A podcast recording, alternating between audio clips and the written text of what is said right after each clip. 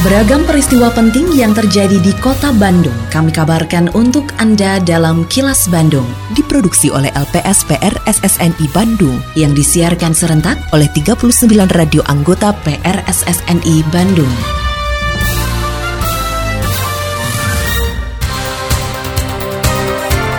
Sejumlah informasi aktual kami hadirkan untuk Anda dan inilah informasi utamanya. Kawasan Jalan Ganesa bakal dilakukan penataan. Ketua DPRD mendorong agar MPLS menyenangkan. Polda Jabar limpahkan berkas laporan Panji Gumilang ke Mabes Polri. Saya Santika Sari Sumantri, inilah kilas Bandung selengkapnya. Pemerintah Kota Bandung berkolaborasi dengan Institut Teknologi Bandung atau ITB akan menata kawasan Jalan Ganesa yang merupakan akses pintu masuk utama kampus ITB. Rencana tersebut disampaikan pelaksana harian Wali Kota Bandung Emma Sumarna saat meninjau kawasan Jalan Ganesa. Emma mengatakan penataan dilakukan dengan mengacu kepada aturan yang berlaku. Meski begitu, penataan bukan untuk mematikan ekonomi masyarakat karena pemerintah Kota Bandung berupaya mengakomodasi kebutuhan ekonomi para pedagang kaki lima. Menurut Emma, rencana penataan juga sejalan dengan upaya ITB yang akan merevitalisasi kawasan pintu masuk utama. Penataan dilakukan melalui kerjasama dengan pihak ITB untuk bersama-sama menjaga agar aspek lingkungan dan estetikanya menjadi lebih baik.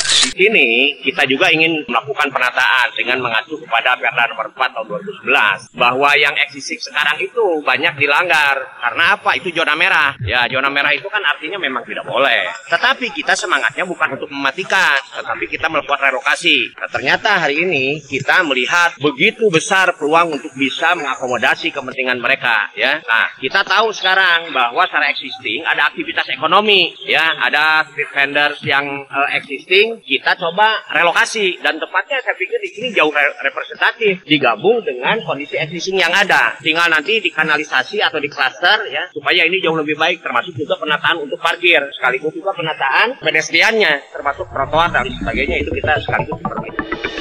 Suara Ketua DPRD Kota Bandung dan politisi PKS Teddy Rusmawan.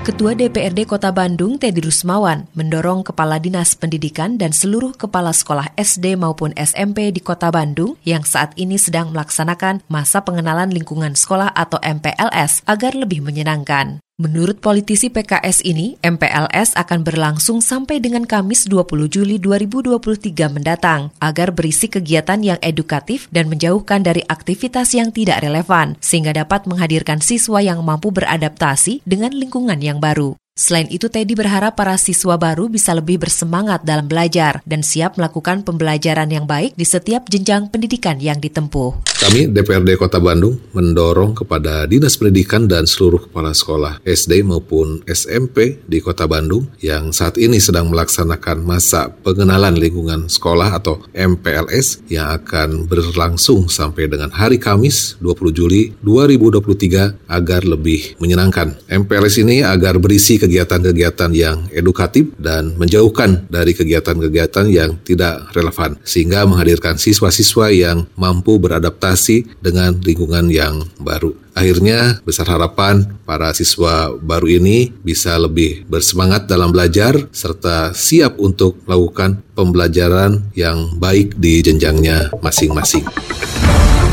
Kini, audio podcast siaran Kilas Bandung dan berbagai informasi menarik lainnya bisa Anda akses di laman kilasbandungnews.com. Untuk mendorong hilirisasi industri pengolahan melalui penguatan rantai nilai lokal di Jawa Barat, Kantor Perwakilan Bank Indonesia Provinsi Jawa Barat bersinergi dengan Kamar Dagang dan Industri Indonesia atau Kadin Jawa Barat menyelenggarakan West Java Industrial Meeting atau WJIM 2023. Deputi Kepala Kantor Perwakilan Bank Indonesia Provinsi Jawa Barat, Bambang Pramono mengatakan, WJIM sejalan dengan strategi pembangunan industri menuju Indonesia Maju 2045. Untuk mewujudkan hal tersebut, peran industri kecil dan menengah atau IKM dalam urutan rantai industri pengolahan perlu semakin dioptimalkan agar mampu berdaya saing dan menjadi bagian dari rantai nilai industri nasional. Berbagai upaya hilirisasi, hilirisasi pangan, ini sangat bagus, tidak hanya untuk pengembangan pertumbuhan ekonomi, tetapi juga untuk stabilitas. Contoh cabai ya, ada hilirisasinya. Maka petani akan ada kepastian pasar. Gitu. Ini bisa antar daerah, antar provinsi, juga bahkan bisa diekspor. Kan banyak itu. Impor kita makanan-makanan minuman dari Cina, dari Korea yang macam-macam. Kalau kemudian itu bisa kita gantikan dengan potensi linkage makanan minuman itu kan sangat bagus. Kita lebih tingkatkan nih. Gitu. Dan salah satu program dalam TPID adalah bagaimana hilirisasi pangan, teknologi tidak hanya dalam produksinya, tetapi di dalam pasca produksi dan pemasaran. Terkait dengan berita sebelumnya, Gubernur Jawa Barat Ridwan Kamil menilai penting event West Java Industrial Meeting atau WJIM 2023 untuk hilirisasi industri pengolahan di Jawa Barat. Ridwan Kamil berharap WJIM 2023 dapat menciptakan strategi integrasi industri kecil dan menengah atau IKM melalui penguatan regulasi dan teknis sebagai input kebijakan bagi pemerintah pusat dan daerah. Selain itu, melalui WJIM 2023 diharapkan akan tercipta solusi teknis dan praktis dalam mengoptimalkan kemitraan serta penguatan rantai nilai lokal dan hilirisasi di Jawa Barat untuk mewujudkan pertumbuhan ekonomi Jawa Barat yang berkelanjutan. Sebagai provinsi yang industrinya paling besar, kita terus membangun. Nah, karena kawasan industri ini luar biasa sebagai mesin pertumbuhan ekonomi, saya mengingatkan agar industri kecil menengah atau IKM itu juga mendapatkan uh, fasilitasi yang memadai. Selama ini masih ada curhatan kurang maksimal, tapi insya Allah dengan forum ini kita akan maksimalkan sehingga industri besar makin besar, industri kecil bisa naik kelas kan. Nah dengan begitulah yang namanya ekonomi Pancasila kita. Masih terkait dengan berita sebelumnya. Para pengusaha yang tergabung dalam Kamar Dagang dan Industri Indonesia atau KADIN mendukung upaya mendekatkan para pengusaha besar dengan industri kecil dan menengah atau IKM dalam kawasan industri. Wakil Ketua Umum Kadin Indonesia, Sani Iskandar, mengatakan melalui upaya tersebut, IKM diharapkan mendapat dukungan rantai nilai yang lebih baik. Dengan begitu akan tercipta solusi teknis juga praktis dalam mengoptimalkan kemitraan serta penguatan rantai nilai lokal dan hilirisasi di Jawa Barat. Intinya kami dari para pengembang dan pengelola kawasan industri dan juga khususnya dalam hal ini adalah dalam forum investasi dan kawasan industri menyambut baik dukungan dari Pak Gubernur untuk mengembangkan kawasan-kawasan industri di koridor khususnya kawasan metropolitan Rebana dan juga merespon baik himbauan dari Pak Gubernur untuk mendekatkan para industri kecil menengah ke dalam klaster-klaster kawasan industri termasuk di sekitar kawasan industri supaya para anchor tenant di dalam kawasan perusahaan-perusahaan besar akan mendapatkan dukungan value chain yang baik daripada para vendornya dalam hal ini adalah industri kecil dan menengah.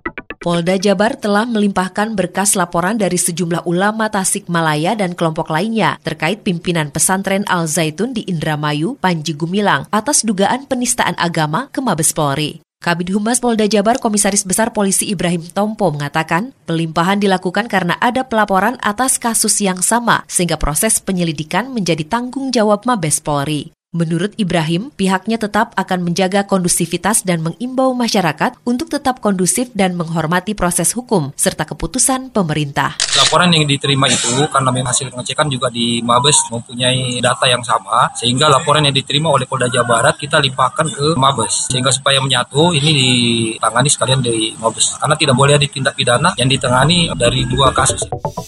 Assalamualaikum warahmatullahi wabarakatuh. Sampurasun, salam pariwisata. Dalam rangka meningkatkan promosi pariwisata, Disdukbar Kota Bandung selalu menghadirkan informasi terkini perihal kebudayaan, pariwisata, dan ekonomi kreatif dengan media yang digunakan untuk Instagram Live dilakukan setiap hari pukul 11 siang, 1 siang, dan 4 sore. Dan untuk siaran radio reguler dilaksanakan setiap hari Jumat pada pukul 13.30 di Radio Sonata FM. Dan untuk konten foto, video, serta konten lainnya ada pada Instagram tic.bandung. Dan buat Anda yang ingin mencari informasi secara langsung langsung dapat mengunjungi kantor Turis Information Center di tiga lokasi. Lokasi pertama di kawasan Masjid Raya Bandung, lokasi kedua di Bandara Hussein Sastra Negara, dan lokasi ketiga ada di Lobi Hejo 23 Pascal Shopping Center Bandung. Mari dukung kemajuan pariwisata di Kota Bandung dengan follow Instagram tic.bandung. Hatur nuhun. Wassalamualaikum warahmatullahi wabarakatuh